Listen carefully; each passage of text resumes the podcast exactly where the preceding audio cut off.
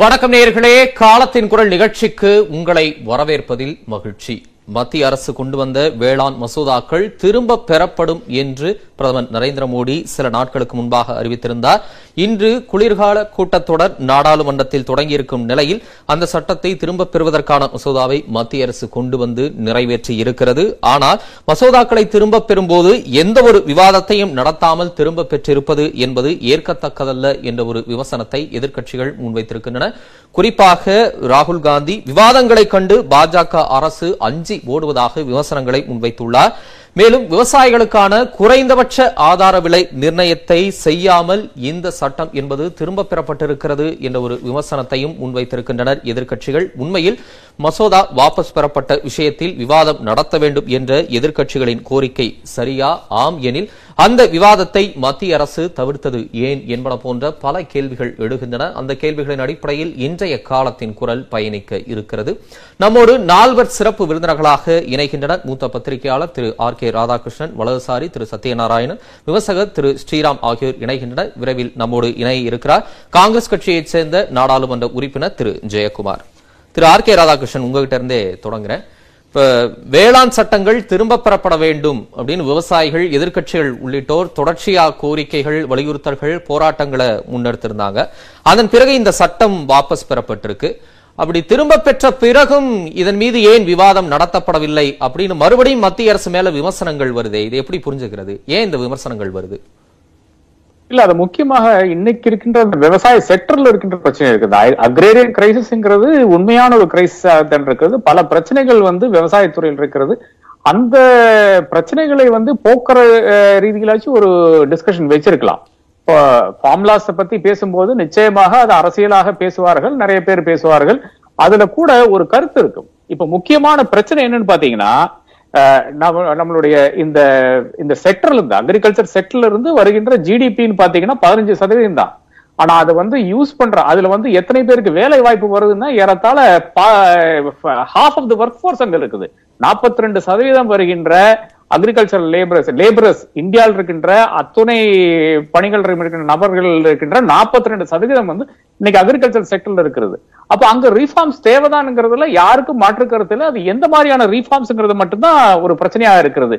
இங்கே வருகின்ற என்ன பிரச்சனைகள் பாத்தீங்கன்னா கிராப் டைவர்சிபிகேஷன் அதாவது ஒன்னோ கோதுமை இல்லைன்னா அரிசி. இது ரெண்டு தவிர யாருமே எம்எஸ்பி கொடுக்கறதுனால கொடுக்காதனால யாருமே வந்து அதை வந்து நான் சீரியல் கிராப்ஸ் வந்து யாரும் பண்ண மாட்டேங்கிறாங்க. அப்ப அஷ்யோர்டு எம்எஸ்பி வந்து இதுக்கும் வேணும். எதுக்கு? கோதுமைக்கும் வேணும் அரிசிக்கும் வேணும். அதே மாதிரி நான் சீரியல் கிராப்ஸுக்கும் கொடுக்க வேணும். இதெல்லாம் பிரச்சனைகளா இருக்கிறது.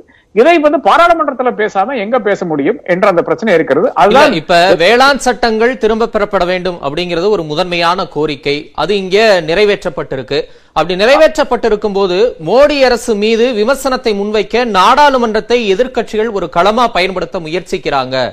இதுல ஒரு உள்நோக்கம் இருக்கு. அவங்க ஒப்புதல் வாக்குமூலம் கொடுத்தே ஆகணும் அப்படிங்கிற உள்நோக்கம் இருக்கிறதுனாலதான் திரும்ப திரும்ப இது அங்க வலியுறுத்தப்பட்டு வெளியில செய்தியாளர்களிடம் இந்த கருத்து பகிரப்பட்டதா அப்படின்ற ஒரு எதிர்கேள்வியும் கேட்கிறாங்கல்ல. இல்ல இல்ல. பாராளுமன்றம் எதுக்கு இருக்குங்க? பாராளுமன்றம் வந்து அரசியல் பாயிண்ட்டும் வேணும். அதே நேரத்துல நம்மளுடைய பிரச்சனைகளுக்கு ஒரு தீர்வு வேணும். அதுக்கான பிரச்சனைகள் நாம் படிக்கவும் வேணும். இது ஒரு ரப்பர் ஸ்டாம்ப் கிடையாது. இன்னைக்கு நடந்த விவகாரம் பாத்தீங்கன்னா ஒரு ரப்பர் ஸ்டாம்பாக மாத்தி விட்டார்கள். அதே மாதிரி பத்திரிகையாளர்களை வந்து இதுவரை உள்ளே அனுமதிக்கவில்லை. அதாவது இப்ப நாம ஒரு மாலுக்கு போயிடலாம் ஒரு ரெஸ்டாரண்ட்டுக்கு போயிடலாம் சினிமா ஹாலுக்கு போகலாம் எங்க வேணா போகலாம். நூறு சதவீதம் கெப்பாசிட்டியில வந்து ஓட்டி கொண்டிருக்கிறார்கள் எல்லா இடத்துலயுமே. ஒரு தடையும் எங்கேயுமே கிடையாது. ஆனா பத்திரிகையாளர்கள் வந்து சென்ட்ரல் ஹாலுக்குள்ள போனா அதே மாதிரி பாராளுமன்றத்துக்குள்ள போனா தொற்று வந்து விடுமாமா? இது ஒரு காரணம் காட்டி பத்திரிகையாளர்களை வந்து வெளியே நிறுத்தியிருக்கிறார்கள். இது இத்தனைக்கும் வந்து லோக்சபா ஸ்பீக்கர் ஓம் பிர்லா வந்து ஜூலை ரெண்டாயிரத்தி இருபத்தி ஒண்ணுல பத்திரிகையாளர்கள் அவளை போய் சந்திச்சிருக்கிறார்கள்.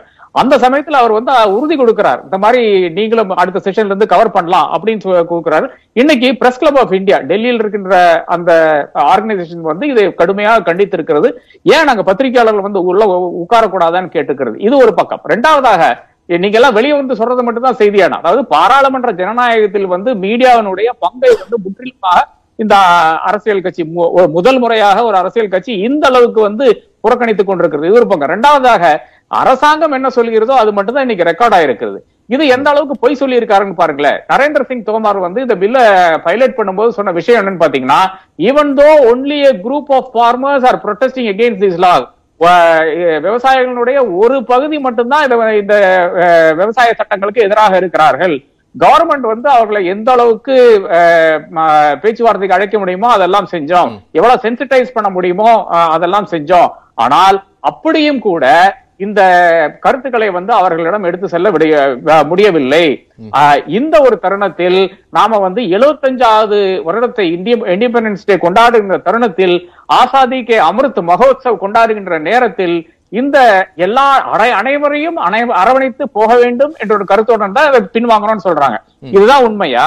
நமக்கு அனைவருக்கும் தெரியும் என்ன நடந்ததுன்னு. விவசாயிகளுடைய தொடர் போராட்டங்களால தான் இதை வந்து வாபஸ் பண்றாங்க. இதுதான் இவங்க அந்த கம்ப்ளீட் அந்த பட்டியல் பாத்தீங்கன்னாலே பிரதமருடைய ஸ்பீச்ல இருந்து அதாவது வித்ரா பண்றேன்னு சொல்லிட்டு ஒன்பது மணிக்கு அனௌன்ஸ் பண்ணார் இல்லையா? அதுல வந்து அதுலயும் சொன்ன அதே கருத்தை இப்ப நரேந்திர குமாரும் சொல்லி இருக்கிறாரு இன்னைக்கு அவர் என்ன சொல்றாரு? இது விவசாய சட்டங்கள் தான் பெஸ்ட் அப்படிங்கிறாரு. இது உண்மை கிடையாது. பெஸ்ட்னா இவங்க எல்லாம் வந்து இவ்வளவு விவசாயிகள் வந்து போராடி இருக்க மாட்டார்கள். எழுநூறுக்கு பிற மத்திய அரசு சொல்லக்கூடாதா. அப்ப போராட்டம் ஒரு பக்கம் நடைபெற்றாலும் இன்னொரு பக்கம் பேச்சுவார்த்தை நடைபெற்றுவதும் உண்மைதானே? ஏறக்குறைய பனிரெண்டு முறை மத்திய அரசு இந்த விவசாயிகள் தரப்பை அழைத்து பேச்சுவார்த்தை நடத்தினாங்க. உங்களுக்கான சமரசங்களை நாங்க பண்ணிக்க தயாரா இருக்கோம்னு அவங்களும் இறங்கி வந்தாங்களா? அதை சொல்லி காட்டி அதை சுட்டி காட்டி அவங்க கேட்கறதுல என்ன பிழை இருக்க போகிறது? அதையும் கடந்து இது ரொம்ப சர்வாதிகார நடைமுறை அப்படிங்கிற எதிர்கேள்வி எல்லாம் வருது. இன்னைக்கு திமுகவின் திரு டி ஆர் பாலு வேளாண் சட்டங்களை திரும்ப பெறுவதாக சர்வாதிகார முறையில் அறிவிப்பது மரபு மீறல் அப்படின்னு சொல்றாரு. வேளாண் சட்டங்களை திரும்ப பெற வேண்டும் அப்படிங்கறதான் அல்டிமேட் கோல் அதுதான் முக்கிய நோக்கம்னா அதை செஞ்சுட்டாங்க. அதை செய்யும் போது அதை இப்படி செய்யல அப்படி செய்யல சர்வாதிகார முறையில செய்யறாங்க அப்படின்னு குறை காணக்கூடிய ஒரு போக்கு இங்கே வெளிப்படுதா? இல்ல இல்ல அப்படி கிடையாதுங்க. இது பாராளுமன்றம் வந்து நாம நினைக்கிற மாதிரி நடத்திட்டு போக கூடாது. அது வந்து உங்க வீட்லயும் எங்க வீட்லயும் வேணா நடத்தலாம். அது ஒண்ணும் பிரச்சனை கிடையாது. இது வந்து தேர்ந்தெடுக்க தேர்ந்தெடுக்கப்பட்ட ஒரு அவை அதாவது இந்தியாவினுடைய one point four billion people சேர்ந்து தேர்ந்தெடுக்கப்பட்ட ஐநூத்தி நாற்பத்தி மூணு பேர் அங்க வந்து உட்கார்ந்துட்டு இருக்காங்க. அவர்களுடைய கருத்தை நீங்க கேட்க வேண்டும்ன்றதுதான். ஃபார்முலாஸ் கொண்டு வரும்போது கேட்கல. ஃபார்மர்ஸ் அகற்றும் போது அதுல இருக்கின்ற பிரச்சனைகளை விவசாய செக்டர்ல இருக்கின்ற பிரச்சனைகளை நீங்க வந்து தீர்க்கணுமா வேண்டாமா? இதுதான் கேள்வி. அதுதான் உங்களுடைய நோக்கம் இல்லையா? அப்ப அது தீர்க்கறதுக்கு உங்களுடைய சொல்யூஷன் கேட்டு போங்க. அரசியல் நீங்க அரசியல் சார்ந்தான பேசிக் கொண்டிருக்கிறீர்கள். அப்போ வந்து எதிர்கட்சிகளையும் எதிர்க்கட்சிகளையும் கேட்டு போங்கன்னு தான் இவர்கள் சொல்லிக் கொண்டிருக்கிறார்கள். பல முறை பேச்சுவார்த்தைக்கு அழைச்சதாங்க நீங்க சொல்றீங்க. அந்த பேச்சுவார்த்தையில என்ன நடந்தது? அரசாங்கம் தன்னுடைய தரப்ப தரப்பை விளக்கிக் கொண்டே இருந்தே தவிர இந்த ஃபார்முலாஸ்ல வந்து நாங்க என்ன மாற்றம் கொண்டு வருவோம் ஒரு காலத்திலயும் வந்து இவர்கள் வந்து சொல்லவே இல்லை. ஆனா அதை சொல்றாங்க. நாங்க என்ன மாற்றமானாலும் கொண்டு வர்றோம் தயாரா தயாராக இருந்தோம் அப்பதான் விவசாயிகள் கேட்கிறாங்க. நாங்க தான் சொன்னோமே. அந்த மினிமம் சப்போர்ட் பிரைஸுக்கு நீங்க ஒரு சட்டத்தை கொண்டு வருங்கள்னு. அப்போ பிரதமர் வந்து பேசும்போது சொல்றாரு. மினிமம் சப்போர்ட் பிரைஸ் நான் அஷ்யூர் பண்றேன். என்னுடைய. வார்த்தைகளுக்கு உங்களுக்கு என்ன மதிப்பு கிடையாதுன்னு கேக்குறாரு Okay. ஆனால் அது ஏன் சட்ட இதா வரவில்லை? பெரும்பாலான விவசாயிகள் வந்து வரவேற்கிறார்கள். அதான் மறுபடியும் சொல்லிக்கொண்டே இருக்கிறார்கள். அது அது இதெல்லாம் முடிச்சிட்டு கடைசியில் என்னன்னா நாட்டு நலனுக்காக நாங்க வந்து இந்த இதை வந்து வித்ரா பண்றோம் அப்படின்னு சொல்றாங்க. உண்மை என்னன்னா பாஜக பாஜகவை சார்ந்த நபர்கள் இன்னைக்கு யூபியிலயோ பஞ்சாப்லயோ ஹரியானாவிலயோ ஒரு இடத்துலயுமே வந்து தேர்தல் பிரச்சாரம் மேற்கொள்ள முடியாத ஒரு நிலை இருக்கிறது. அதனாலதான் வித்ரா பண்றாங்க தான் இது ஒன்று இருக்கிறது. அதே மாதிரி தான் நரேந்திர மோடியினுடைய அப்பாலஜி கூட நாட்டுக்கு தான் கொடுத்தாரே தவிர அதாவது என்னால் வந்து இவரை கன்வின்ஸ் பண்ண முடியலன்னு தான் கொடுத்தாரே தவிர அது ஃபார்மர்ஸுக்கானது கிடையாது. இன்னைக்கு கடைசியாக ஒரே ஒரு விஷயம் மட்டும் பேசியிருக்கிறேன். இது இது வந்து நம்மளுடைய இந்த இது பாராளுமன்ற கமிட்டிகளுக்கு பல முறை இந்த மாதிரியான பிரச்சனைகள் வந்து பாராளுமன்ற கமிட்டிகளுக்கு அமை அனுப்பி வைக்க வைப்பார்கள். பதினாலாவது லோக்சபால ரெண்டாயிரத்தி நாலுல ஆரம்பிச்ச லோக்சபால அறுபது சதவீதம் பில்கள் வந்து அதாவது யூபிஏனுடைய ஃபர்ஸ்ட் டேர்ம் அறுபது சதவீதம் பில் வந்து அனுப்பி வைச்சார்கள். பதினஞ்சாவது லோக்சபால வந்து 71% சதவீதம் பில் வந்து அனுப்பி வச்சார்கள். ரெண்டாயிரத்தி பதினாலுல ஆரம்பிச்ச நரேந்திர மோடி சர்க்காரினுடைய ஃபர்ஸ்ட் டேர்ம்ல வந்து 27 பில்கள் வந்து மாதிரி அனுப்பி வைக்கப்பட்டது. ரெண்டாயிரத்தி பத்தொன்பதுல அனுமதி ஆரம்பிக்கும் போதுதான் ஒரு பில்லும் அனுப்பி வைக்க கூடாது என்ற இதுல ஆரம்பிச்சாங்க. அதுல வந்து ஒரு சில பில்கள் வந்து கிடப்பிலே போட வேண்டும் என்று மொத்தமாக ஒரு பன்னெண்டு பில்லு தான் அங்க அனுப்பி வச்சிருக்காங்க. இதுதான் பிரச்சனை. சரி தொடர்ந்து பேசலாம். தற்போது நம்முடைய விமர்சகர் திரு ஸ்ரீராம் இணைப்பில் இருக்கிறார். திரு ஸ்ரீராம் இப்ப வேளாண் சட்டங்கள் அந்த மசோதாக்கள் நிறைவேற்றப்படும் போதும் எந்தவித விவாதமும் மேற்கொள்ளப்படல. இப்ப இந்த வேளாண் சட்டங்கள் திரும்ப பெறப்படும் போதும் எந்த விவாதமும் நிறைவேற்றப்படல. இது எப்படி புரிஞ்சுக்கிறது? எதிர்க்கட்சிகள் அதனாலதான ஒரு ஜனநாயக ரீதியா விவாதத்தை கேட்கிறாங்க. இதை தவிர்த்தா எப்படி சரியா இருக்கும்? இது ஜனநாயகத்திற்கு ஒரு சரியான ஒரு நடைமுறை தானா உங்களோட நியூஸ் எயிட்டீன் இங்கிலீஷ் போர்ட்டல்ல இருந்து அப்படியே எடுத்து அந்த நியூஸ் நான் வந்து படிக்கிறேன். அது தமிழாக்கமும் செய்து படிக்கிறேன். The opposition sought a debate on the bill and came to the well of the house, raising slogans and banners. Speaker Om Birla said that he was ready for the debate, provided there is order in the house. வாசகர்களுக்காக தமிழ்லையும் படிச்சிடுறேன் இந்த மசோதா மீது விவாதம் நடத்த கோரி எதிர்க்கட்சிகள் அவையின் கிணற்றுக்கு வந்து முழக்கங்கள் எழுப்பினர் சபையில் ஒழுங்கு இருந்தால் விவாதத்திற்கு தயாராக இருப்பதாக சபாநாயகர் ஓம் பிர்லா தெரிவித்தார் இது நான் வேற எங்கேருந்துமே எடுக்கல. உங்களுடைய நியூஸ் எயிட்டீன் இங்கிலீஷ் போர்ட்டல்ல தான் எடுத்தேன். நானும் அத பார்த்தேன்.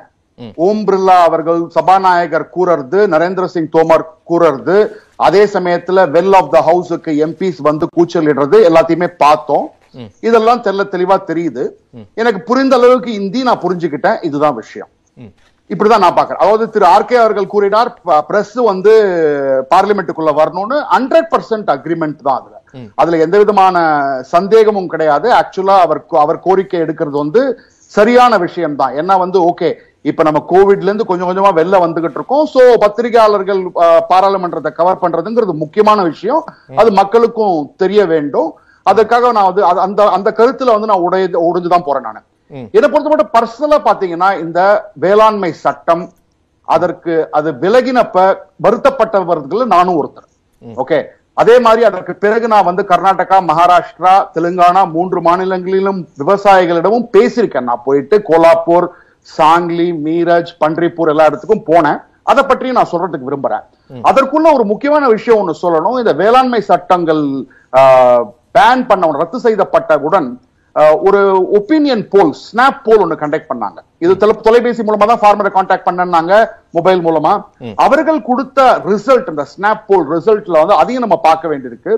ஐம்பத்தி ரெண்டு சதவீதம் விவசாயிகள் பிரதம மந்திரி இந்த மூன்று சட்டத்தையும் ரத்து செய்தது சரி என்று கூறியிருக்கிறார்கள். அதில் நாற்பத்தோரு சதவீதம் யாருக்கு அந்த கிரெடிட் போகும் அப்படின்னா அது அரசாங்கத்துக்கு தான் போகும் இருக்காங்க.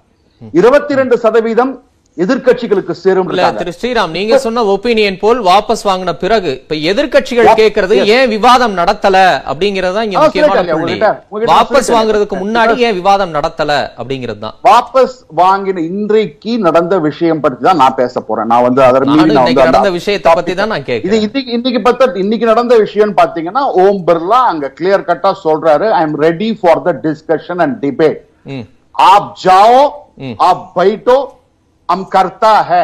இதே வார்த்தை தான் சொல்றாரு சரி சரி சார் அதுக்கு யாரு குறுக்க நின்னா? குறுக்க நின்னா அப்போசிஷன் எதிர்கட்சிகள் தானே? எதிர்கட்சிகள் அதாவது இன்றைக்கு வந்து நான் வந்து ஒரு விவாதத்தை கேக்குறாங்க. நீங்க சொல்ற மாதிரி அவங்க ஒரு அமளியில ஈடுபடுறாங்கன்னு வைங்க. நீங்க விவாதத்துக்கு சரின்னு ஒத்துக்கிட்டா அவங்க அமைதியா இருக்க போறாங்க. இப்ப எதிர்க்கட்சிகள் தான் விவாதத்தை நடத்த விடாம அவங்களே தடுத்துக்கிட்டாங்களா? எஸ் எஸ் இது இன்றைக்கு காலையில கூட நான் வந்து இதே தான் வந்து நான் ட்வீட்டும் பண்ணிருந்தேன்.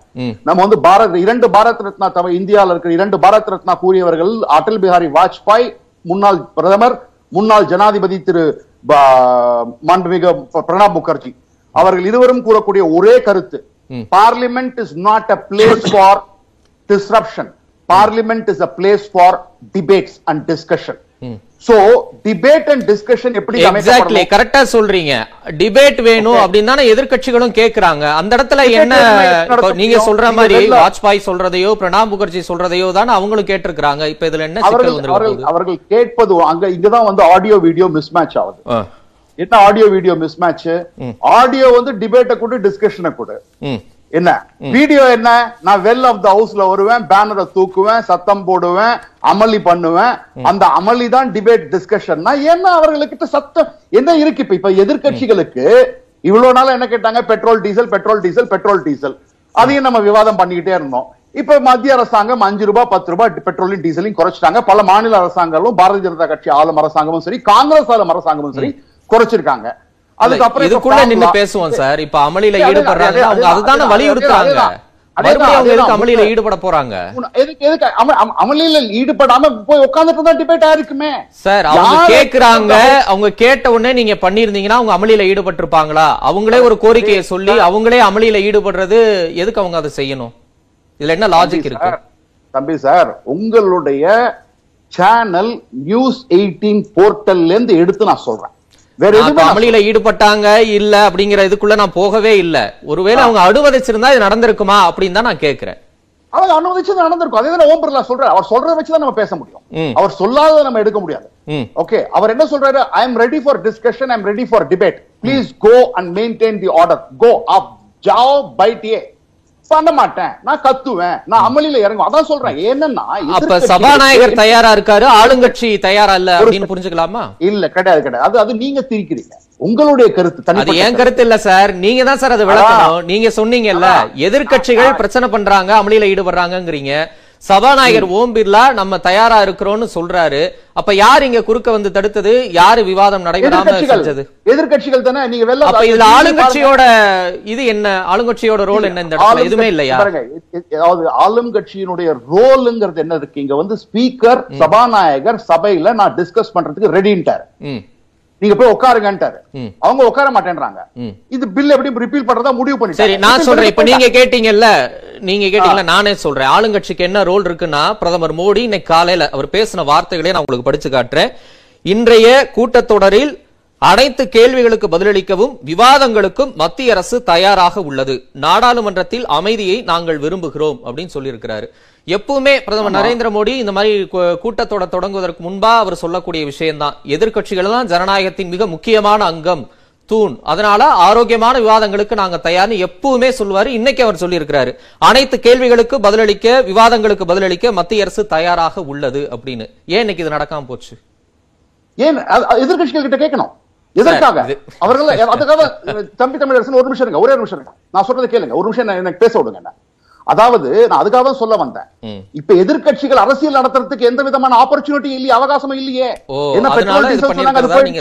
மூன்று மூன்று மூன்று மூன்று வேளாண்மை சட்டத்தையும் வந்து எடுக்கணும் எடுக்கணும் தான் போராட்டம் பண்ணாங்க. இதாவது இரண்டாயிரத்தி பதினான்கில் இருந்து இந்த இந்த நாட்டில் போராட்டம் அமளி டிஸ்ரப்ஷன் இதுதான் நடந்துகிட்டு இருக்கு பார்லிமெண்ட்டுக்குள்ளேயே ஏன்னா இவங்கள பேச அதனால தான் இவங்க நாற்பத்தி நாலு எம்பி எம்பி ஐம்பத்தி ரெண்டு எம்பி அமைச்சிட்டாங்க. இதுக்காக முன்னூத்தி மூணு எம்பி காங்கிரஸ் பிஜேபிக்கு அனுப்புறாங்க? எதற்காக அனுப்புறாங்க அப்படின்னா அவர்கள் மக்களுடைய விருப்பம் என்னன்னா இவங்களை எதிர்க்கட்சியை உட்கார வச்சா கூட ஒரு அங்கீகரிக்கப்பட்ட எதிர்க்கட்சியா காங்கிரஸ் உட்கார வச்சா அந்த காங்கிரஸ் அலோவ் கூட பண்ண மாட்டாங்க. ஏன்னா இன்னைக்கு நான் ஹரீஷ் சால்வே சொன்ன ஒரு நிமிஷம் ஒரே நிமிஷம் என்ன அலோவ் பண்றேங்க? ஹரீஷ் சால்வே ரெண்டாயிரத்தி பதினான்கு மே பதினாறாம் தேதி இன்னைக்கு சொல்லுவார். காங்கிரஸ் கட்சி 44 நாலு சீட்டு தான் ஜெயிச்சிருக்குன்னு நினைக்காதீங்க. It is equal to four hundred and forty seats ஏன்னா அவர்களிடம் மீடியா இருக்கிறது அவர்களிடம் பியூரோக்ரசி இருக்கிறது அவர்கள் அனைத்து சக்திகளும் இருக்கிறது. 44 நாலு எம்பி ஜெயிச்ச மாதிரி பிஹேவ் பண்ண மாட்டாங்க. நானூத்தி நாற்பது எம்பி ஜெயிச்சதான் பிஹேவ் பண்ணுவாங்க. அப்படின்னு ஹரீஷ் சால்வே வழக்கறிஞர் அன்னைக்கு என்டிடிவில. பாராளுமன்ற உறுப்பினர்கள். பத்து சதவீதம் கூட. வச்சிருக்காதவங்க மீடியாவை கையில. வச்சிருப்பாங்க கையில வச்சிருப்பாங்கன்னு சொன்னா ஏதாவது அதுல ஒரு லாஜிக். இருக்கா? சரி நீங்க நீங்க தான் யோசிக்கணும். அதாவது எதுக்கு அதாவது இன்றைக்கு வந்து மழை மழை கொட்டுது தண்ணி இல்லாம மக்கள் கஷ்டப்பட்டு இருக்காங்க தண்ணியில. அப்ப கூட நம்ம என்ன விவாதிக்கிறோம்? நம்ம நரேந்திர மோடி பத்தி தான் இருக்கோம் முக்கியமான விஷயம் சார் நீங்க டிவி பார்க்கலன்னா அதே, நான் என்ன பண்ண. முடியும்? மழை வெள்ளம் மழை வெள்ளம் பத்தி நாம விவாதிச்சிருக்கோம். முக்கியமான ஒரு சட்டம் நாடு முழுக்க எதிர்பார்க்கப்பட்ட ஒரு சட்டம் வாபஸ் ஆகுது. சம்பந்தமே இல்லாம ஒரு கமெண்ட் அடிக்கிறீங்க. இது ஏற்கத்தக்கதல்ல திரு ஸ்ரீராம். ஸ்ரீராம் இது முழுக்க ஏற்கத்தக்கதல்ல. நீங்க நியூஸ் எயிட்டின் நிமிஷம். பார்த்திருந்தா உங்களுக்கு தெரிஞ்சிருக்கும். மழை வெள்ளம் பத்தியும். விவாதிச்சிருக்கோம். செய்திகளும் போட்டுக்கிட்டு இருக்கோம் நீங்க பார்க்கல நான் நினைக்கிறேன். ரைட் நான் அடுத்த அடுத்த விருந்திட்ட போறேன். நீங்க பல கேள்விகள் நீங்க எம்பி நம்மோட இணைஞ்சிருக்கிறார். எம்பி நம்மோட இணைஞ்சிருக்கிறார். அவரை கேட்கலாம். சரி திரு ஜெயக்குமார் வணக்கம். இப்ப வேளாண் சட்டங்கள் வேண்டாம். அப்படின்னு நீங்க உட்பட எதிர்க்கட்சிகள் குறிப்பா விவசாயிகள் ஓராண்டு போராட்டத்தை முன்னெடுத்தாங்க. இப்ப அதற்கான திரும்ப பெறக்கூடிய நடவடிக்கை மேற்கொள்ளப்பட்டிருக்கு. ஆனாலும் விவாதம் நடத்தணும் அப்படின்னு சொல்லி அதற்கான ஒரு அமளி ஒரு கோரிக்கையில ஈடுபட்டு இன்னைக்கு அது வந்து நடக்காம போயிருக்கு. ஒரு விஷயத்தை மத்திய அரசு செய்ய சொல்லி தொடர்ச்சியா வலியுறுத்துறீங்க போராடுறீங்க அதை அவங்க செஞ்சுட்டாங்க. ஆனாலும் இதுல மத்திய அரசு மேல விமர்சனம் வைக்கணும்னே எதிர்க்கட்சிகள் திட்டமிட்டு இப்படி எல்லாம் பண்றீங்களா?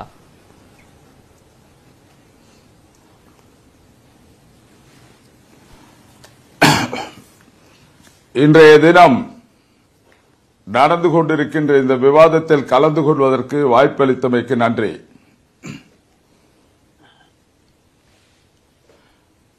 நண்பர் அவர்கள் பேசுகின்ற பொழுது சொன்னார்கள் நம்முடைய பாராளுமன்ற தலைவர் நான் சபையை நடத்த விரும்புகின்றேன்.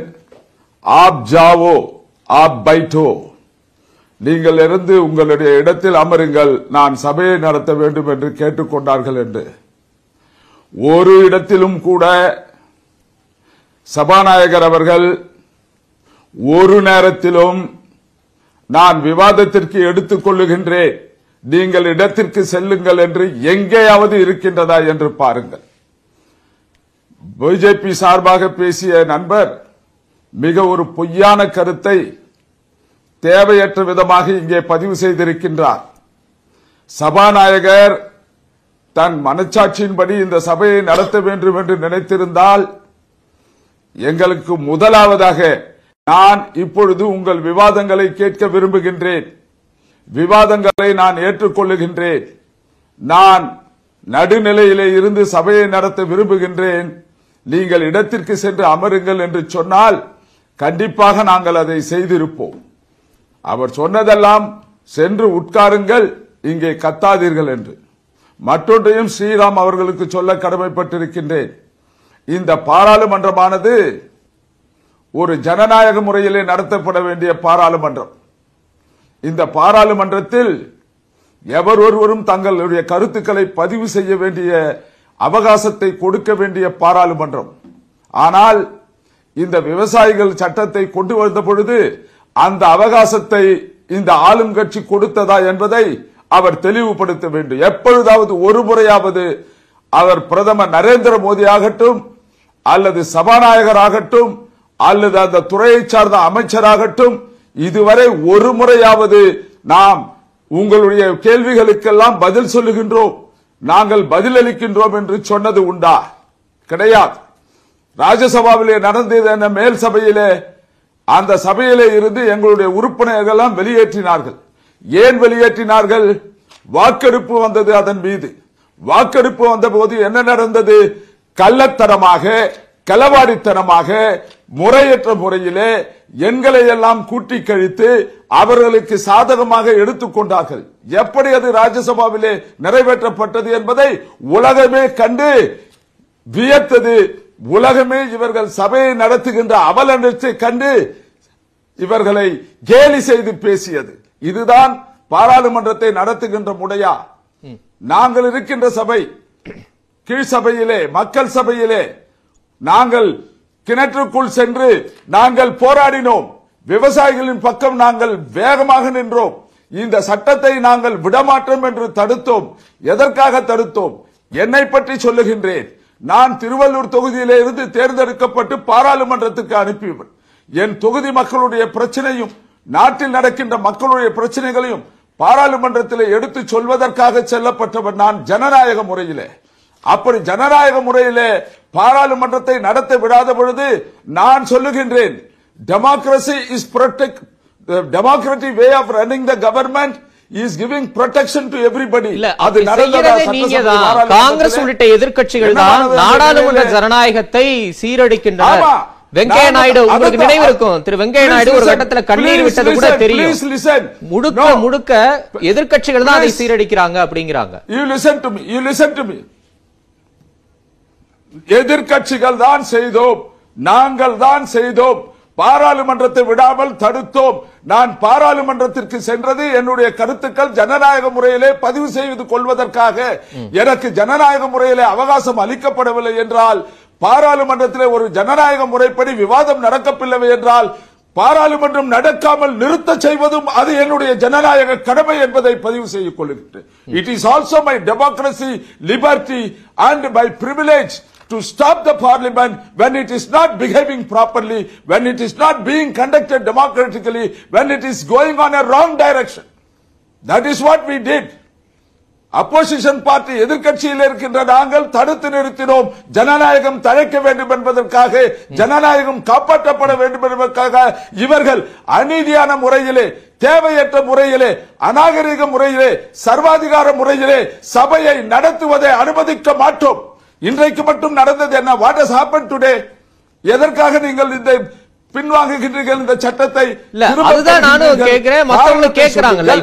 இப்ப. வேளாண் சட்டங்களை திரும்ப பெறணும் அப்படிங்கிறது ஒற்றை கோரிக்கையா வச்சீங்க இன்னைக்கு விவாதம் நடத்தலன்னு நீங்க சொல்றீங்க கடந்த ஒரு வருஷமா காங்கிரஸ் உள்ளிட்ட எதிர்க்கட்சிகளோ விவசாயிகளோ விவசாயிகளோ பல தளங்கள்ல இந்த வேளாண் சட்டங்களின் ஆபத்து இதனுடைய எதிர்மறை விளைவுகளை எல்லாம் விளக்கி பேசியிருக்கீங்க. பல இடங்கள்ல பேசியிருக்கிறீங்க.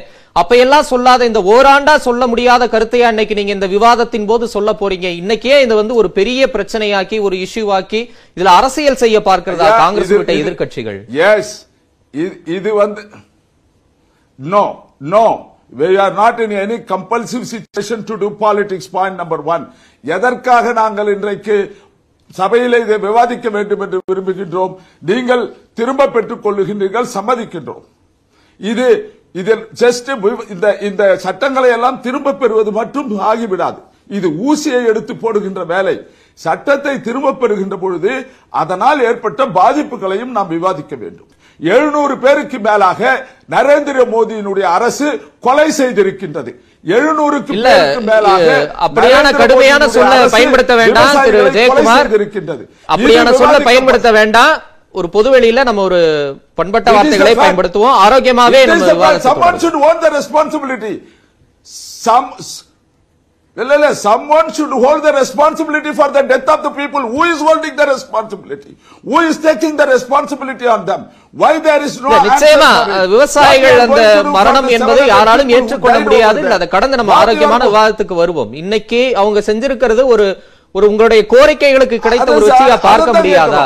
திரும்ப திரும்ப விமர்சனத்துக்குள்ளேயே நீங்க நிக்கிறீங்களா? அதுக்கு தான் உங்க பதில் எதிர்பார்க்கிறேன். அதை அதை நோ அதை விவாதிக்க வேண்டாமா? அவர்களை நட்டாற்றிலே விட்டு விடுவீர்களா? அவர்களுக்கு ஒரு விளக்கம் கொடுக்க வேண்டாமா? அவர்களுக்கு ஒரு காம்பன்சேஷன் கொடுக்க வேண்டாமா? இனி வரப்போகின்ற எம்எஸ்பி மினிமம் சப்போர்ட் பிரைஸ் அதை பற்றி இன்னும் ஒன்றுமே சொல்லவில்லை. அன்றைக்கு இருந்த அந்த மூணு சட்டத்திலும் மூடி மறைத்தார் நரேந்திர மோடி அவர்கள். ட்விட்டரிலே சொன்னார் எம்எஸ்பியை நாங்கள் செயல்படுத்த மாட்டோம் என்று ட்விட்டர் அனுப்பினார். அப்படி செய்யலாமா முதலிலே? ஏன் சட்டத்திலே அதை இடம்பெறவில்லை. ஏன் விவாதத்துக்கு கொண்டு வரவில்லை? ஆகியவற்றை விவாதிக்க வேண்டும் என்பதற்காக வெறுமனே இந்த சட்டத்தை திருப்பி பெற்றுக் கொள்வது காரியமாகாது. இது யார் ஒன்றா? இது குழந்தைத்தனம். இது இஸ் சைல்ட்ஸ் பிளே குழந்தைத்தனமாக செயல்படுகின்ற பிரதமர் அவர்கள் இறந்த எழுநூத்தி ஐம்பது பேருக்கு இவர் பதில் சொல்ல வேண்டும். முதலிலே வரப்போகின்ற எதிர்காலத்திலே இந்த சட்டத்தை எடுத்த பொழுது இதனால் ஏற்படுகின்ற விளைவுகளுக்கு என்ன மாற்றுகளை இந்த அரசு செய்ய போகின்றது என்பதையும் இவர் தெளிவுபடுத்த வேண்டும். ஓகே தொடர்ந்து பேசலாம் திரு ஜெயக்குமார். திரு சத்யநாராயணன். இந்த அரசாங்கம் முக்கியமான விஷயங்கள் பற்றி விவாதங்களை நடத்துவதற்கு அச்சமாக உள்ளது மற்றும் எதையோ மறைக்க விரும்புகிறது என்பதன் பிரதிபலிப்பே விவாதத்தை நடத்தாமல் இருப்பது அப்படின்னு காங்கிரஸ் கட்சியின் முன்னாள் தலைவர் ராகுல் காந்தி பேசியிருக்கிறார். அது அப்படிதான் எடுத்துக்கணுமா? அதனாலதான் இன்னைக்கு விவாதம் நடக்கலையா? அதாவது திரு எம்பி வந்து இப்ப எம்பி சார் பேசினாரு. அதாவது அது மாதிரி ஆயிரத்தி தொள்ளாயிரத்தி எழுபத்தி ஆறு எழுபத்தி ஏழுல நம்ம இருக்கிற மாதிரி அவர் பேசுறாரு. அதாவது இப்ப நான் உங்களோட பேச பேச அந்த டிவியும் நான் பார்த்துட்டு இருக்கேன் இதுதான் இந்த டிஜிட்டல் இந்தியா நீங்களும் சரி உங்க நியூஸ் எயிட்டீன்ல காத்தால இருந்து எல்லா சேனல்ஸ்லயும் உங்க ஒரு ஒரு டிவிலையும் நீங்க பார்த்துட்டு தான் இருக்க போறீங்க. இது என்ன பிரச்சனை ஹிந்தி நமக்கு தெரியாது இல்லையா தமிழ்நாட்டில்? இப்ப யார வேணா என்ன வேணா சொல்லிக்கலாம். அப்படி சொல்லல பார்லிமெண்ட்ல அப்படின்னு ஒரு எம் இப்போ ஸ்ரீராம் பொய் சொன்னேன்னு சொன்னாரு. மன்னிக்க வேண்டும் பொய் சொன்னது எம்பி அவர்கள் don't, mention this as a disqualification. Not, not knowing is not a disqualification. Not knowing is not a disqualification. You withdraw your statement. Okay, You withdraw your Okay, திரு. ஜெயக்குமார், அவருக்கான Not நேரம். knowing Hindi is not a சரி உங்க disqualification. கண்டனத்தை பதிவு பண்ணிட்டீங்க அவருக்கான நேரம். சரி சரி சரி அவரு No, this is not right. Is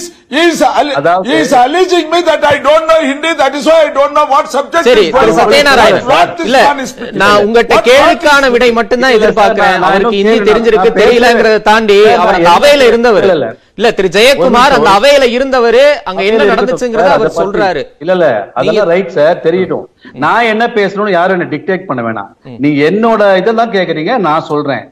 கிளியரா ஹிந்தில சொல்றாரு. நீங்க But போய் you, you நான் don't talk சர்ச்சைக்கு- bad about others. You, you don't talk நான் bad about சொல்றேன். others. Jayakumar, I allow you பேசுறேன் to sir. talk bad about others. நான் You இப்ப don't say I don't know Jayakumar. அவருக்கான நேரம் அவர் முடிச்சிட்டு நான் வரேன் தப்பா சொல்லலையே நான் உங்களை நேரா சொல்லவே இல்லையே தமிழ்நாட்டுல ஹிந்தி தெரியாதனால பிரச்சனைன்னு சொல்ல வரேன் தவிர The, உங்களை நான் சொல்லவே slogan, இல்ல the slogan is இல்ல திரு ஹிந்தி தமிழ்நாட்டுல போடா. ஹிந்தி தெரியாதனால பிரச்சனை ஹிந்தி. போடா. பிரச்சனை இல்ல slogan. ஐயா, Hindi the. The youths in சொல்லுங்க. Tamil Nadu don't want Hindi. அவரை பேசும்போது நான் பேசாம இருந்தீங்க. நான் பேசும்போது கொஞ்சம் பேசாம இருக்க சொல்லுங்க. அதாவது ரொம்ப கிளியரா சொன்னாரு. நான் விவாதத்துக்கு.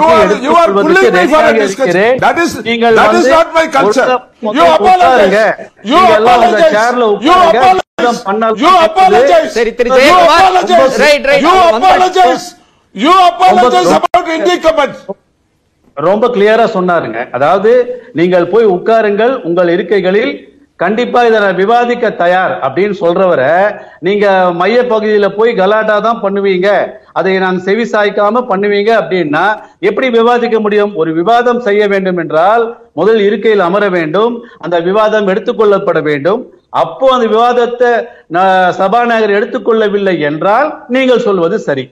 அதாவது விவாதத்துக்கு நான் தயார். நீங்கள் எல்லாம் அமைதி காக்குங்கள் முதல்ல. போய் உட்காருங்க உங்க இடத்துல. அப்புறம் நம்ம விவாதிக்கலாம்னு ரொம்ப தெளிவா சொல்றாரு. தெளிவா சொன்ன பிறகும் மையத்துல உட்கார்ந்து சவுண்ட் சவுண்ட் விட்டுட்டு வெளியில போனா ஒரு சபாநாயகர் என்னதான் செய்ய முடியும்? இது ஒரு காமன் பேசிக் கொஸ்டின் சார் சரி சார் அந்த பேசிக் கொஸ்டினுக்கு நான் எதிர்கேள்வி கேட்டேன்ல. இல்ல ஜனநாயகத்தை மிகவும் மதிக்கக்கூடிய பாஜக அதனுடைய தலைமையா இருக்கக்கூடிய பிரதமர் நரேந்திர மோடி ஜனநாயகத்தை அதிகமா விரும்புவார். அந்த கூட்டத்துக்கு போறதுக்கு முன்னாடி கூட நான் படிச்சு கூட காமிச்சேன். ஆரோக்கியமான விவாதத்தை நாங்கள் விரும்புகிறோம். எந்த விதமான கேள்விகளுக்கும் விவாதங்களுக்கும் பதிலளிக்க மத்திய அரசு தயாராக இருக்கிறது. ஒருவேளை நீங்க சொல்ற மாதிரி எதிர்க்கட்சிகள் அமளியில ஈடுபடுறாங்க தவறே செய்யறாங்கன்னு வச்சுக்கிருவோம். திரு ஓம் பிர்லா அந்த மாதிரி சொன்னாலும் மத்திய அரசு தாமாக முன் வந்து இந்த விவாதத்தையோ இந்த கேள்விகளுக்கு பதில் சொல்லவோ வந்திருக்கலாமே. பிரதமர் மோடியினுடைய எண்ணத்தை அங்க வெளிப்படுத்தி இருக்கலாம்ல அது ஏங்க நடக்காம போச்சு? சார் அந்த பார்லிமெண்ட் லோக்சபாவை நடத்தக்கூடியவர் சபாநாயகர். சபாநாயகர் சொல்படிதான் ஒரு ஒரு இது முதல் நாள் கூட்டம் நடக்கிறது. சபாநாயகர் தயாராக இருக்கும்போது எதிர்க்கட்சிகள் எல்லாம் எல்- எல்லாம் மிக சீனியர் பொலிட்டீஷியன்ஸ் மிக சீனியர் கட்சி. உட்கார்ந்தால் ஒரு விவாதம் நடக்கும் என்பது கூட தெரியாதா?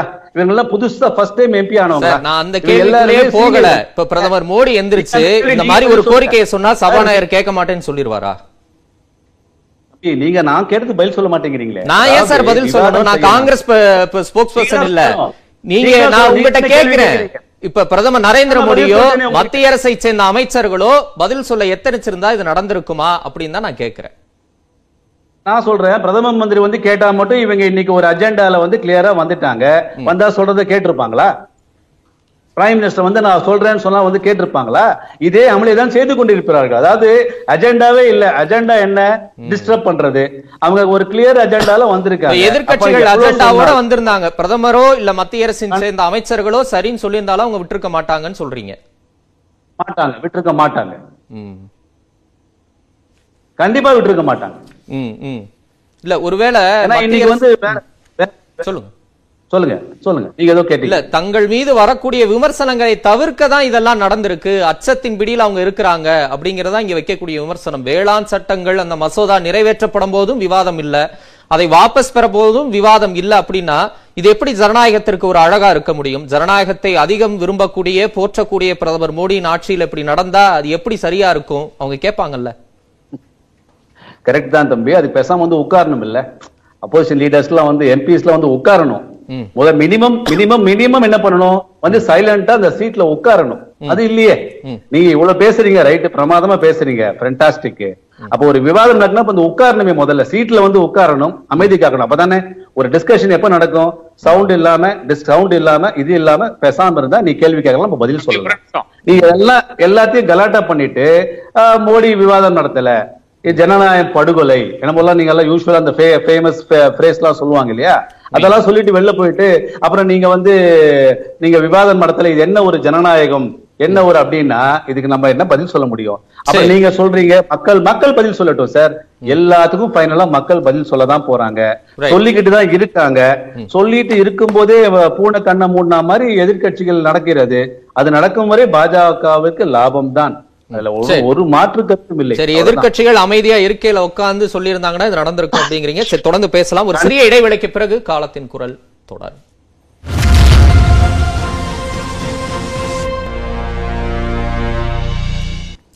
காலத்தின் குரல் தொடர்கிறது திரு ஆர் கே ராதாகிருஷ்ணன். எதிர்க்கட்சிகள் தான் இன்னைக்கு விவாதம் நடத்தாம போனதுக்கு காரணம். அவங்களே விவாதத்தை வேணும்னு சொல்றாங்க. கடைசியில அமளி கூச்சல் குழப்பத்துல ஈடுபட்டு சபாநாயகர் அனுமதி அளிக்கிறேன்னு சொன்னதுக்கு அப்புறமும் பண்ணதுனாலதான் இவ்வளவு விவாதம் நடைபெறாம போனது. அதுக்கு எதிர்க்கட்சிகள் தான் காரணம் அப்படின்னு சொல்றாங்க. தம்பி பிஜேபி சார்புல பேச வர்றவங்களுக்கு ஒரு நாளைக்கு இவ்வளவு பொய் தான் சொல்லணும் என்ற ஒரு வரம்பு நீங்க வச்சா நல்லா இருக்கும். இது வந்து பாராளுமன்ற ஒரு விமர்சனத்தை வைக்கிறீங்க திரு இல்ல, ஆர்கே இல்ல, இல்ல, இல்ல. அந்த அளவுக்கு நான் வந்து ஏன்னா அவர்தான்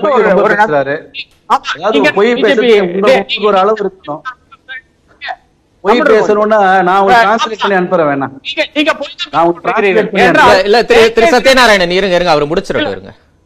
நேற்றைய தினமே வந்து இது தெளிவாக கூறியுள்ளார்கள் இங்க வந்து இல்ல திரு சத்யநாராயணன் இருங்க அவர் முடிச்சிடட்டும். உங்க நேரத்துல நீங்க உங்க கருத்தை பதிவு பண்ணுங்க. ரைட் ரைட் இருங்க. அப்ப பிஜேபி போட்டு உட்காருங்க வந்தீங்க. சரியா? வா ஃபர்ஸ்ட் காங்கிரஸ் ரிப்போர்ட் வந்து உட்காருங்க சார் நீங்க இல்ல இல்ல திரு சத்யநாராயணன் இல்ல. அவரோட இதெல்லாம் நீங்க கொஸ்டின் பண்ண வேண்டாம். அவரோட இன்டெகிரிட்டியை யாரும் கொஸ்டின் கொஸ்டின் பண்ண வேண்டாம். இல்ல திரு சத்யநாராயணன் வேண்டாம். உங்க கருத்தை நீங்க சொல்லுங்க. எப்படி அந்த உரிமை இருக்கோ எனக்கு அந்த உரிமை இருக்கிறது. ரைட் இருங்க. இருங்க திரு சத்யநாராயணன் உங்க நேரத்துல நீங்க பதில் சொல்லுங்க. அவர் சொல்லி முடிச்சிடட்டும். இருங்க. அவரோட இன்டெகிரிட்டியை கொஸ்டின் பண்ண வேண்டாம். அவர் சொல்லட்டும் இருங்க. நீங்க எப்படி நீங்க அப்படி என்ன வார்த்தை? நீங்க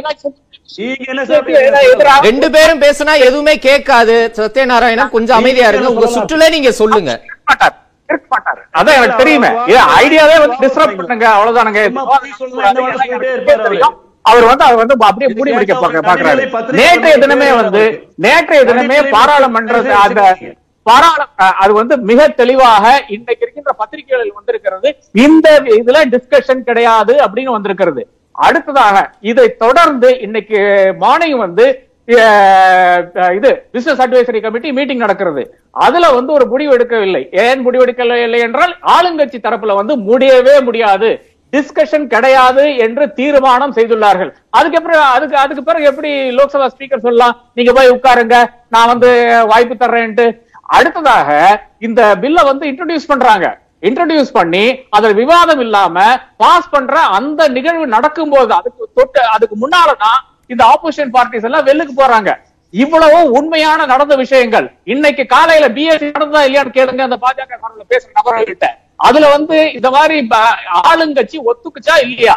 கிடையாது. அதே மாதிரி மூணாவதாக நரேந்திர மோடி பத்தி நன்னாக பேசிக் கொண்டிருந்தீர்கள் உண்மைதான். ஆனால் ரெண்டாயிரத்தி பதினாலுல இருந்து இன்று நடக்கிறது. நவம்பர் இருபத்தி எட்டு ரெண்டாயிரத்தி இருபத்தி ஒண்ணு வரையான காலகட்டத்தில் வந்து ஒரு கேள்விக்கு அவர் துறை சம்பந்திச்ச ஒரு கேள்விக்கோ ஏதாச்சும் ஒரு கேள்விக்கோ ஜெனரல் கொஸ்டினுக்கோ ஒரு பதில் எடுத்திருக்கிறாரா? இல்ல. எஸ் ஜீரோ கொஸ்டின் இதுதான் உண்மை நிலை. எங்க பாராளுமன்றத்தினுடைய உண்மை நிலை இதுதான். இப்படி இருக்கின்ற நிலையில் வந்து ஆளுங்கட்சி எப்படி ஜனநாயகத்தை காப்பாத்துன்னு யாரும் நம்ப முடியாது. ஜனநாயகத்தை எல்லாம் காப்பாத்த வேண்டாம். எதிர்க்கட்சிகளை ஏன் பேச விட மாட்டேங்கிறான்னா அது வந்து ரெக்கார்ட்ல போகக்கூடாது. அது நாளைய சமூகம் வந்து பார்க்க கூடாது இதுதான் உண்மை நிலை. அப்ப அதனாலதான் நரேந்திர சிங் தோமார் மட்டும் பேசுறாரு. அதனால் மட்டும்தான் அது வந்து விவாதமே இல்லாம நடந்து கொண்டிருக்கிறது. இது வந்து பாராளுமன்ற நடைமுறை. இந்த நடைமுறையில வந்து நேற்றே சொல்லி இருக்கிறார்கள் விவாதம் கிடையாது என்று. அதன் பிறகுதான் எத்தனை நாள் நடத்த வேண்டும் சபை என்றெல்லாம் முடிவு செய்வதற்காக ஒரு பிஎஸ்சி இருக்கிறது. அந்த பிஎஸ்சிக்கும் ஒரு அதிகாரம் கிடையாது என்றதுதான் நமக்கு தெரிய வருகிறது. இதை தொடர்ந்துதான் இந்த கூச்சல் குழம்பும் அமளியெல்லாம் நடக்கிறது. இது அடுத்ததாக கடைசியாக நான் சொல்ல வேண்டியது அருண் ஜேட்லி ஆனாலும் சரி சுஷ்மா ஸ்வராஜ் ஆனாலும் சரி ரெண்டாயிரத்தி பதினாலுல ஆரம்பிக்கலாங்க இந்தியால ஜனநாயகம். அதுக்கு முன்னாலேயும் ஜனநாயகம் இருந்தது. அதை வந்து இவங்க வந்து கன்வீனியன்டா மூடி மறைச்சிடுறாங்க. ரெண்டாயிரத்தி ஒன்பதுல இருந்து ஆரம்பிச்சு ரெண்டாயிரத்தி பதினாலு வரை நடந்த ஆட்சியில யூபிஏ ஆட்சியில வந்து எத்தனை முறை எத்தனை கூச்சல் குழப்பங்கள்? அப்போ வந்து அருண்ஜேட்லி சொல்லி இருக்கிறாரு இது ஒரு பாராளுமன்ற நடைமுறை. We can use this forum to disrupt ஏனென்றால் அது எங்களுடைய உணர்வுகளை வெளிப்படுத்தும் விதமாக இருக்கிறது என்று. இதை சுஷ்மா ஸ்வராஜும் பதிவு செய்திருக்கிறார்கள் இது அருண் ஜேட்லி பதிவு செய்திருக்காங்க. அவங்க தான் ஃப்ளோர் லீடர்ஸா இருந்தாங்க ஒருத்தர் வந்து தலைவரா இருந்தாரு இன்னொருத்தர் வந்து ஃப்ளோர் லீடரா இருந்தாரு. இது அதாவது ராஜ்யசபாலையும் லோக்சபாலையும். இது உண்மை நிலையா இருக்கிறது. எத்தனை முறை டிஸ்டர்ப் பண்ணாங்க? அதெல்லாம் ஒரு காரியத்துக்காக தான் பண்ணியிருக்காங்க. அதுல எனக்கு மாற்று கருத்தே இல்லை. எப்ப வேணாலும் யாரு வேணாலும் பார்லிமெண்ட் டிஸ்டர்ப் பண்ணலாம். ஒரு காசுக்காக டிஸ்டர்ப் பண்ணலாம். விவசாயிகளை விட ஒரு பெரிய இஷ்யூ இந்தியால கிடையாது. அதனால எதிர்கட்சிகள் இன்னைக்கு செய்த விஷயம் என்பது மிக சரியான விஷயம்தான். ஆனால் ரெண்டாயிரத்தி பதினாலு வரையான காலகட்டத்துல வந்து யாரையுமே சஸ்பெண்ட் பண்ணலங்க யாரையுமே தூக்கி வெளியே போடலங்க. ஆனா இந்த தூக்கி வெளியே போடுறது சஸ்பெண்ட் பண்றதெல்லாம் குஜராத் மாடல் அதுதான் இப்போது பாராளுமன்றத்துக்கு கொண்டு வந்துட்டாங்க. இது டிஸ்கஷன் இருக்காது. ரெண்டாயிரத்தி இருபத்தி நாலு வரை இப்படித்தான் போய்க்கொண்டிருக்கும் சரி திரு ஸ்ரீராம் இப்ப பன்னெண்டு எம்பிக்கள் இடைநீக்கம் செய்யப்பட்டிருக்கிறாங்க. இப்ப வேளாண் சட்டம் தொடர்பான இந்த சர்ச்சை இந்த விவாதங்களை திசை திருப்பத்தான் இந்த பன்னிரண்டு எம்பிக்கள் இடைநீக்கம் அப்படின்னு பேசப்படுது. அதிகமான இடைநீக்கத்தை சந்திக்கக்கூடிய ஒரு நிலையும் உருவாயிருக்கு அப்படின்ற அச்சத்தையும் வெளிப்படுத்துறாங்க. அப்படிதான் பாக்கணுமா ஓகே நீங்க கேள்விக்கு பதில் சொல்றதுக்கு முன்னாடி நன்றி தம்பி தமிழரசன். ஏன்னா வந்து எம்- அந்த காங்கிரஸ் எம்பி வந்து அவர் வந்து பல காட்டமான வார்த்தைகளை யூஸ் பண்ணிருக்காரு அதை நீங்க வந்து அப்ஜெக்ஷன் தெரிவிச்சது மிக்க நன்றி. ஏன்னா நிறைய பொய்யான விஷயங்கள் எல்லாமும் சொல்லியிருக்காரு எம்எஸ்பியை தூக்கிடுவாங்கங்கிறது. சோ அது வந்து reasons சொல்ல வேண்டாம். இல்ல இல்ல ஆமா. அதாவது சில பேர் எல்லாரும் எல்லாரும் என்ன என்ன சொல்லாங்க அதாவது நீங்க அவர் வந்து எனக்கு முன்னாடி பேசுறவர் வந்து திரு ஆர்கே வந்து பொய் சொன்னார் எவ்வளவு பொய் சொல்லுவாங்கன்னு சொல்லிட்டு கேளுங்க அப்படின்னாரு. நான் சிம்பிளா ஒண்ணே ஒண்ணு சொல்லிட்டேன் அதையும் நான் காட்டமா சொல்ல வேணாம்னு சொல்லிட்டேன். இல்ல வேணாம் அது அதே அதே நான் வந்து ஒரு இதெல்லாமே புரிஞ்சிடும் மக்களுக்கு. அதாவது நீங்க ஒண்ணே ஒண்ணு ஒரு மூணு நிமிஷம் ரெண்டு நிமிஷம் கொடுத்தீங்கன்னா நான் உங்களுக்கு வீடியோவே அனுப்பிச்சிடுவேன். இன்னைக்கு ஸ்பீக்கர் என்ன பேசினாருங்கிறது அப்படியே சப்டைட்டில் போட்டு நான் உங்களுக்கு வந்து டூ மினிட்ஸ்ல உங்களுக்கு வந்து வீடியோவே காமிச்சிடலாம்.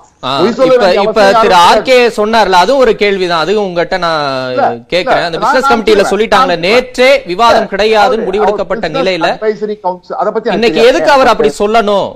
எனக்கு எனக்கு அது அந்த விஷயத்தை பத்தி எனக்கு என்கிட்ட I do not have information எனக்கு இன்ஃபர்மேஷன் இல்லாத விஷயத்தை பத்தி நான் ஸ்பெகுலேட் பண்ணி உங்ககிட்ட ஒரு ஆன்சர் சொல்றது தப்பான விஷயமா இருக்கும். அது பொய்யாவும் இருக்கலாம். அதனால I would not like to answer. ஓப்பனா நான் சொல்லிடுறேன். எனக்கு தெரியாது. நான் பார்த்ததை உங்ககிட்ட அப்படியே சொன்னேன். எதை பார்த்தேனோ அதை தான் நான் வந்து சொன்னேன். நான் வந்து ஓம் பிர்லா பேசின அந்த தருணத்தை அப்படியே நான் உங்ககிட்ட சொன்னேன். இப்ப வந்து சஸ்பென்ஷனை பத்தி காங்கிரஸ்காரங்க பேசுறாங்க. திரு ஆர்கே வந்து பெரு- பெருசா பேசினார் அவரு. ஜூன் மாசம் மகாராஷ்டிரா அசெம்பிளில என்ன மாடல் நடந்தது? எவ்வளவு எம்எல்ஏ வந்து எதிர்க்கட்சி எம்எல்ஏக்களை தூக்கி போட்டாங்க? எவ்வளவு வருஷத்துக்கு சஸ்பெண்ட் பண்ணாங்கன்னு கேட்க முடியுமா அவர்கிட்ட? அவருக்கு தெரிஞ்சிருக்குமா? ஒரு வருஷம். பாராளுமன்றம் அசம்பிளி ஒண்ணுங்களா? என்ன பேசுறீங்க? சார் சார், பாராளுமன்றம் சட்டமன்ற நடவடிக்கை வேற நாடாளுமன்ற நடவடிக்கை வேற. சட்டமன்றத்துல இந்த மாதிரி? அடிக்கடி நடக்கும். நாடாளுமன்றத்துல இப்படி அடிக்கடி நடக்காது. என்ன நாடாளுமன்றத்துல ஒரு வகையான எப்படி நடந்துக்க வேண்டும்னு இருக்கு.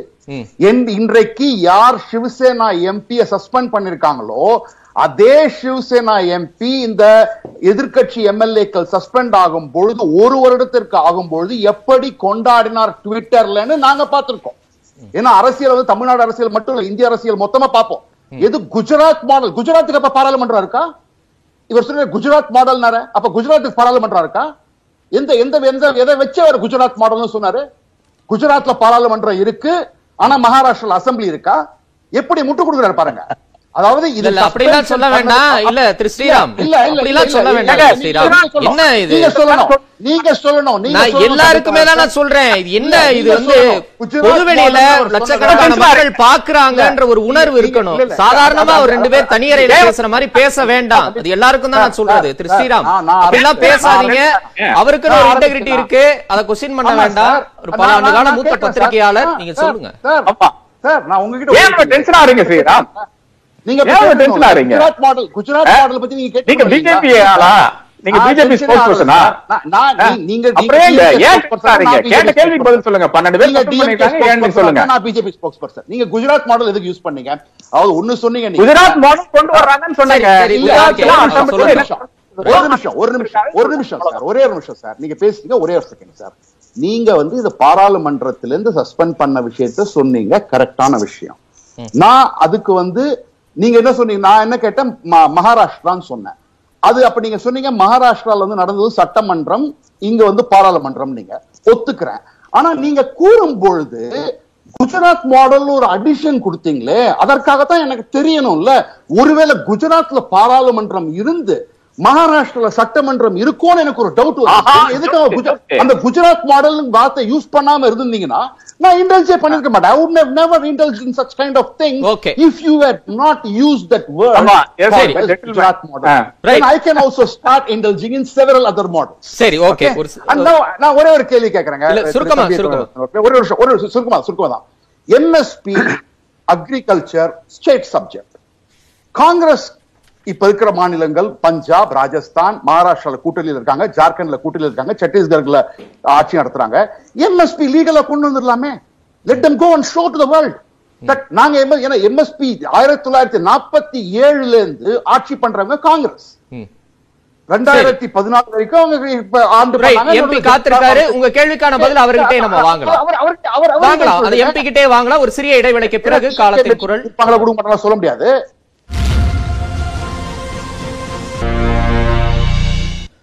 காலத்தின் குரல் தொடர்கிறது. திரு. ஜெயக்குமார் இடைவேளைக்கு முன்பா பதில் சொல்ல எத்தனிச்சீங்க?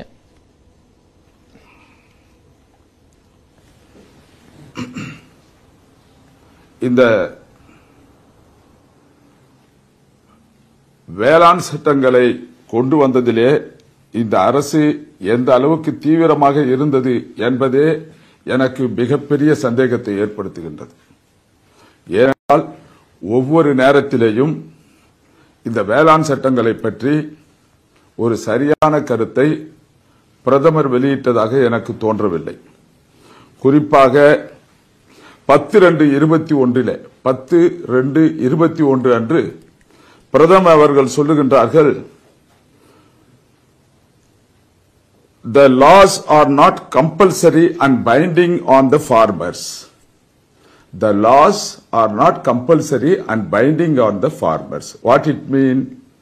When it is not binding on the farmers and it is not compulsory why this law at all? On 10 to 2021 prime minister said the laws are not compulsory and binding on the farmers.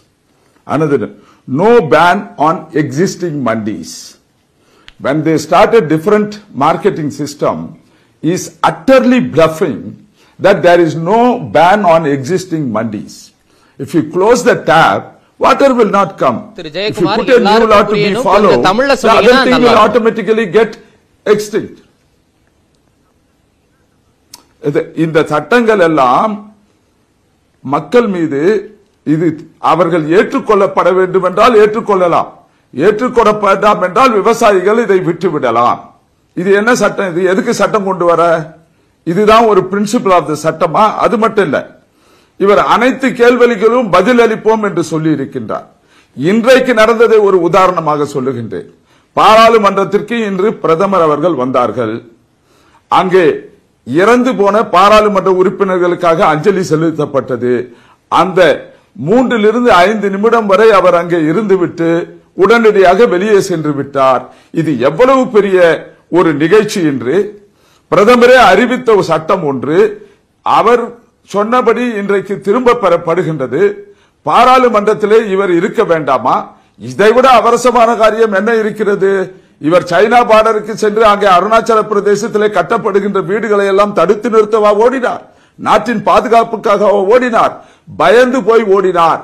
இவர் விவாதத்தை சந்திப்பதற்காக பயப்படுகின்றார். இதுதான் இவருடைய நிலைப்பாடாக இருந்து கொண்டிருக்கின்றது. இவருடைய அரசியலின் ஆரம்பத்திலே இருந்து பாருங்கள் ஒவ்வொன்றையும் அன்றைக்கு பணமதிப்பு இழப்பத்தை அறிவித்துவிட்டு வெளிநாட்டுக்கு சென்று விட்டார். எதிர்கொள்ள மாட்டார். அன்றைக்கு குஜராத்திலே என்ன நடந்தது? மக்களுடைய கவனத்தை திருப்புவதற்காக கோத்ரா நிகழ்ச்சி. இப்படி மக்கள் கவனத்தை திருப்புவதற்காக தன்னுடைய கையாளாக தரத்தை மறைப்பதற்காக தான் செயல்படாமல் இருப்பதை மக்கள் தெரிந்து கொள்ள வேண்டா கூடாது என்பதற்காக இப்படி எதையாவது ஒன்றை இவர் தொடர்ந்து செய்து கொண்டிருக்கின்றார். சிஏ எந்த நேரத்தில் கொண்டு வரப்பட்டது? நம்முடைய பொருளாதாரம் பாதாளத்தில் சென்று கொண்டிருக்கின்ற பொழுது இவர் சிட்டிசன்ஷிப் ஆக்டை கொண்டு வந்து எல்லா மக்களையும் ஆங்காங்கே போராட்டம் நடத்த செய்தவர். இவர் நாட்டை போராட்ட களத்தில் வைத்துக் கொண்டிருப்பதையே தன்னுடைய முழு நேர தொழிலாக செய்து கொண்டிருக்கின்றார் கடும் பணமதிப்பு குற்றச்சாட்டை எப்பொழுது. வந்தது இவர் பிரதமர் ஆவதற்கு இவர் இவர் பிரதமர் ஆவதற்கு யாரெல்லாம் உதவினார்களோ அவர்களுக்கு இவராத நேரடியாக உதவ முடியாத காலகட்டத்திலே பணமதிப்பிழப்பை கொண்டு வந்து இவர்களுடைய பணத்தை எல்லாம் கள்ளப்பணத்தை எல்லாம்.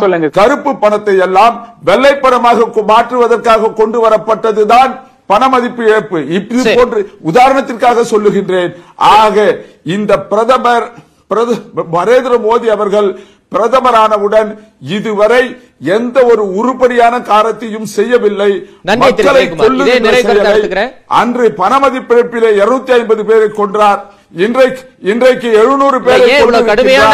சொல்ல பேசுறீங்க? வதைக்கின்ற செயலை- பாராளுமன்றவாதி காங்கிரஸ் போன்ற- மூத்த நிர்வாகி அரசியல். களத்துல நிறைய அனுபவம் இருக்கு இல்ல அப்படி அப்படியான வார்த்தைகளை பயன்படுத்த வேண்டாம் நேரடி நேரடி குற்றச்சாட்டு? விமர்சனமா இருக்கு சரி நன்றி எவ்வளவு நாளைக்கு பொறுக்க முடியும்? சரி, சரி, உங்க- எழுநூறு- உணர்வுகள் புரியுது. அந்த வார்த்தைகளுக்காக நான் சொல்றேன். என்ன கணக்கு? அது இனிமேல் பயன்படுத்த வேண்டாம் அப்படின்ற? வேண்டுகோளை விடுக்கிறேன். நன்றி திரு ஜெயக்குமார். இதே நிறைவு கருத்தை எடுத்துக்கிறேன். திரு ஸ்ரீராம் மன்னிக்கிறோம் திரு சத்யநாராயணன் நிறைவா உங்க கருத்து? அதாவது இந்த விவ இந்த இடைத்தரகர்களோட அந்த சட்டம் இருக்கு ஃபார்மர்ஸ் பில்ல வந்து வாபஸ் பண்ணது நானும் ஸ்ரீராம் மாதிரி வருத்தப்படுறேன். ஏன்னா நம்ம நேத்து கூட பார்த்தோம். தக்காளி நூத்தி நாற்பது ரூபாய்க்கு போச்சு. அந்த நூத்தி நாற்பது ரூபா வந்து யாருக்கு போச்சுன்னு மக்களுக்கு எல்லாம் தெரியும். நமது எம்பி அவர்கள் வந்து காங்கிரஸ் எம்பி அவர்கள் இப்படி பேசினால்தான் ஒரு ஐம்பதுல ஐம்பத்தி ரெண்டுல இருந்து இன்னொரு பத்து பர்சன்ட் ஆட் பண்ணி ஒரு ஐம்பத்தி இன்னொரு அஞ்சு எம்பி சேர்க்க முடியும். ஒன்று மட்டும் நிச்சயம். இது வந்து ஒரு உலகறிந்த ஒரு ரகசியம். எப்- மோடியை எப்போதெல்லாம் திட்டுவது ஜாஸ்தி ஆகிறதோ அப்போதெல்லாம் எம்பி சீட்டு பிஜேபிக்கு ஜாஸ்தி ஆகிறது. அது அவர்கள் புரிந்தால் அவர்களுடைய அரசியலுடைய தந்திரங்கள் மாற்றலாம் இல்லைன்னா இப்படியே இருப்பேன்னா நோ ப்ராப்ளம் த்ரீ நாட் த்ரீல இருந்து ஃபோர் நாட் த்ரீக்கு போவோம். அது மோடிக்கும் ரொம்ப பிடிக்க தான் பிடிக்குது.